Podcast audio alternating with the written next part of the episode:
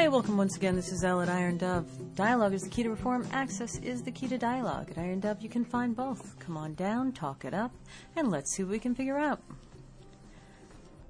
I had an occasion to be working with a group of people on a committee. We're trying to accomplish a task, and it's quite involved, complicated, a lot of detail, a lot of time in, that kind of thing. Very tedious work. And it has come to my attention that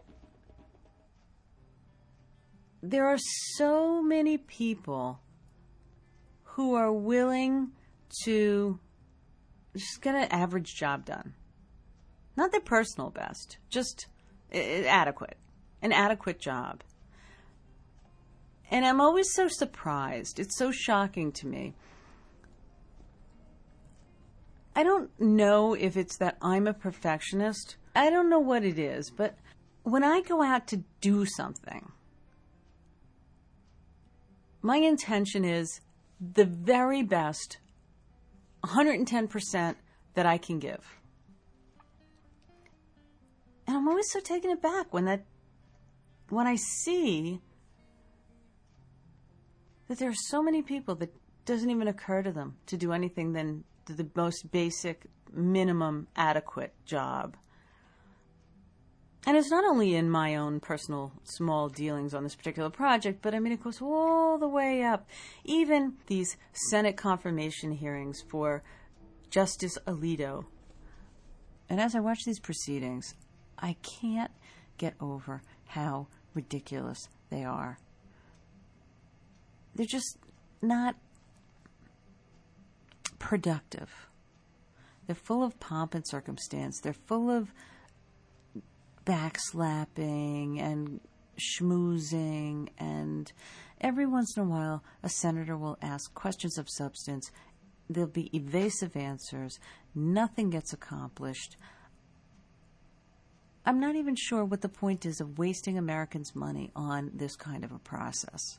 It's disturbing, it's aggravating, and in the end, the it's a show. Basically, that's what it is. It's a show so that we Americans can feel like perhaps perhaps we're being given a choice. But I'm not sure that we're even being given a choice. I'm really not. And and it's upsetting because I see this process as a whole lot of people who are entrusted by us with positions of great power, and we expect them to do the best job they can. And I don't see personal best happening here. I really don't. It's it's frustrating. You know, these people. It's it's not like a poorly paid job or anything. Uh, I mean, if you're a if you're a, a congressman or a senator, you, are making, you know, a buck and a half, hundred fifty thousand a year or more, probably. I'm sure.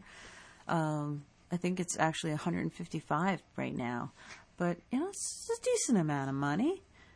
They got nice budgets to work with. They're, they're, they're it's a job. It's a real job, and it's um, it's enough that one would expect them to really be working hard. And some senators probably do really work hard. And others, they're going through the motions. They've been in this job for so long that there's no passion.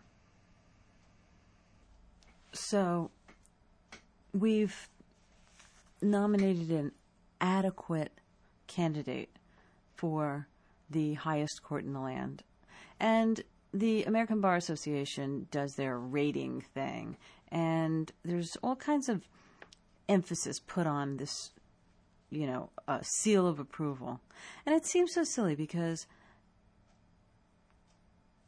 the way that they explain their rating process is you can rate on a scale from zero to one.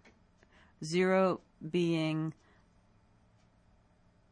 not acceptable, and one being well qualified. or the most qualified. I'm sorry. On that scale, Powell received a 1, Rehnquist, Associate Justice, received a 0.89, O'Connor a 1, and Thomas, Clarence Thomas, a 0.4, the lowest of the uh, rankings. So, what does it mean? On a scale from 0 to 1? You either stink or you're a 1. Uh, you know, it seems very bizarre. He's adequate. Obviously, he's not adequate because there are lots of people who feel that his views are out of sync with the rest of the country. Now, he's being appointed for a lifetime. That's a long time. I don't think it's really easy to get rid of a Supreme Court justice if you decide that the guy is like wacky. There's a number of things that have come up that concern me, and they speak to doing your personal best and working with integrity. And, you know, it seems like a little silly thing. He said he would recuse himself with cases regarding Vanguard, and he didn't. He goofed. He missed one. You don't goof on stuff like that. That's that speaks to you doing your personal best. If you know, you write on a sheet of paper that certain cases you won't hear. It wasn't like there were hundreds of cases that he wouldn't hear. It was specific conflicts of interest that he wouldn't hear. Any any attorney understands this concept.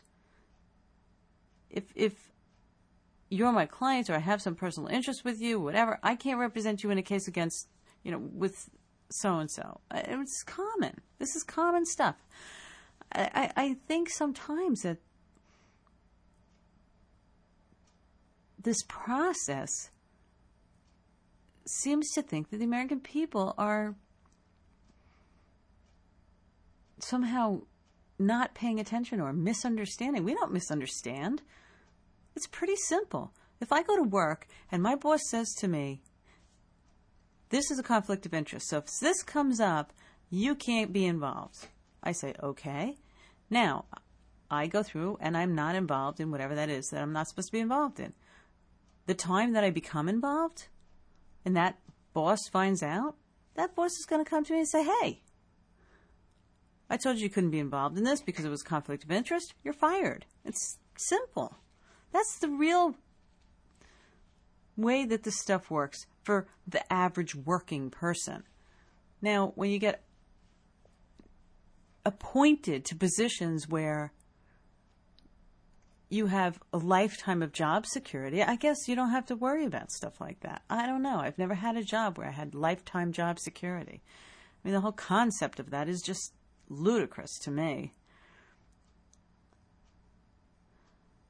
Now, I, I, I think these judicial positions should not be politicized. I do think that.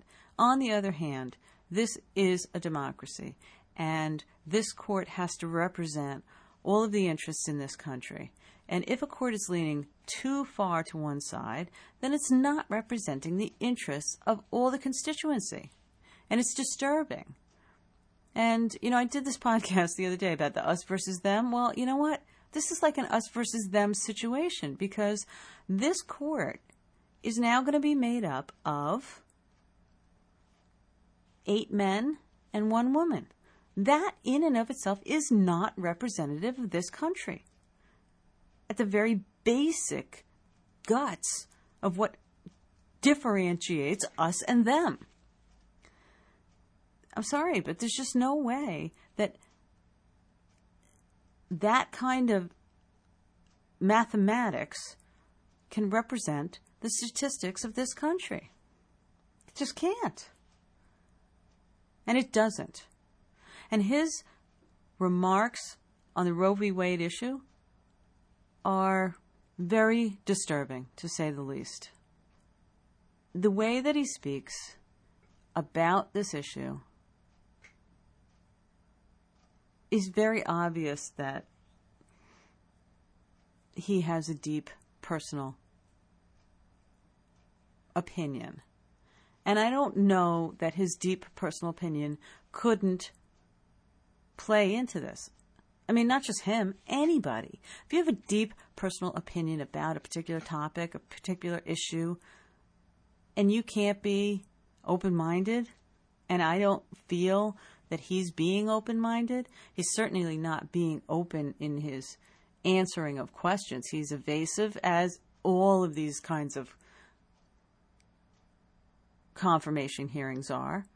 He's tried to say as little as possible, let us know as little as possible so he doesn't screw it up. You know, we just want to know who you are so that we can know if you really truly represent us, so that we know if we're making a good choice. And that goes back to the personal best. Don't give me adequate answers. Don't give me just, I'm going to give you the bare minimum of what I need to do to be adequate. That is so unacceptable to me. I want 110% because that's what I'm willing to give. I want to hear you tell me who you are. I want to hear you tell me what you think. I want to know what your opinions are on how you would rule on issues in a general way. Obviously, you can't speak specifically to a made up case. But in general, do women have the right to choose their own reproductive destiny? That's like a yes or no question. You think yes, you think no.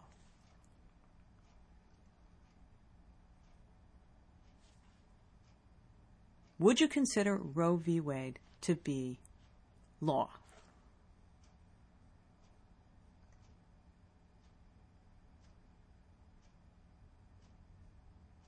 Yes or no?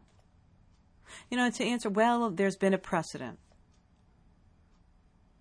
It could be overturned. There's been a precedent.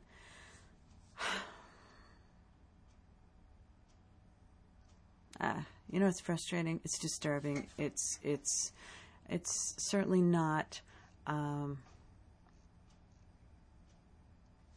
not making me happy. I don't think he's a great choice. I think he's adequate. Does he know the law? I think yes. Is he fair? Probably most of the time. Does he have biases? We all do. The disturbing part about it is he's not being straightforward, up, forthright, honest, and giving the American people in these hearings his personal best, putting it out there and telling us who he is, telling us what he thinks, giving us a sense of this is the right choice. We are making a good choice. We're not making a choice at all. We're just watching him be adequate, giving us an adequate show. Not good, not bad. So, what can you do?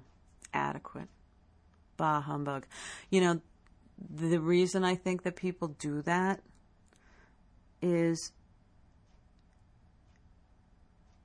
to be really passionate about something and to really take a stand on something and to give 110% to something means really making a commitment and really going for it. And if you're really going for it, you're not holding anything back. And if you're not holding anything back, then there's no doubt in anybody's mind what you think, who you are, where you're going.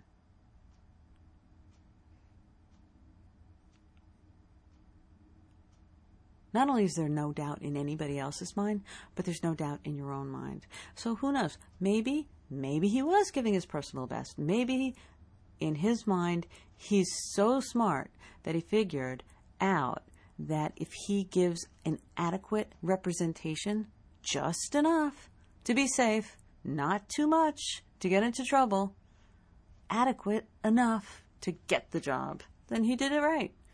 Maybe. Maybe. It's just very frustrating to me. I, I, I, I guess I'm an all or nothing kind of person. You know? Is that a good thing? Mm, probably not. I don't know. Maybe. Maybe it is.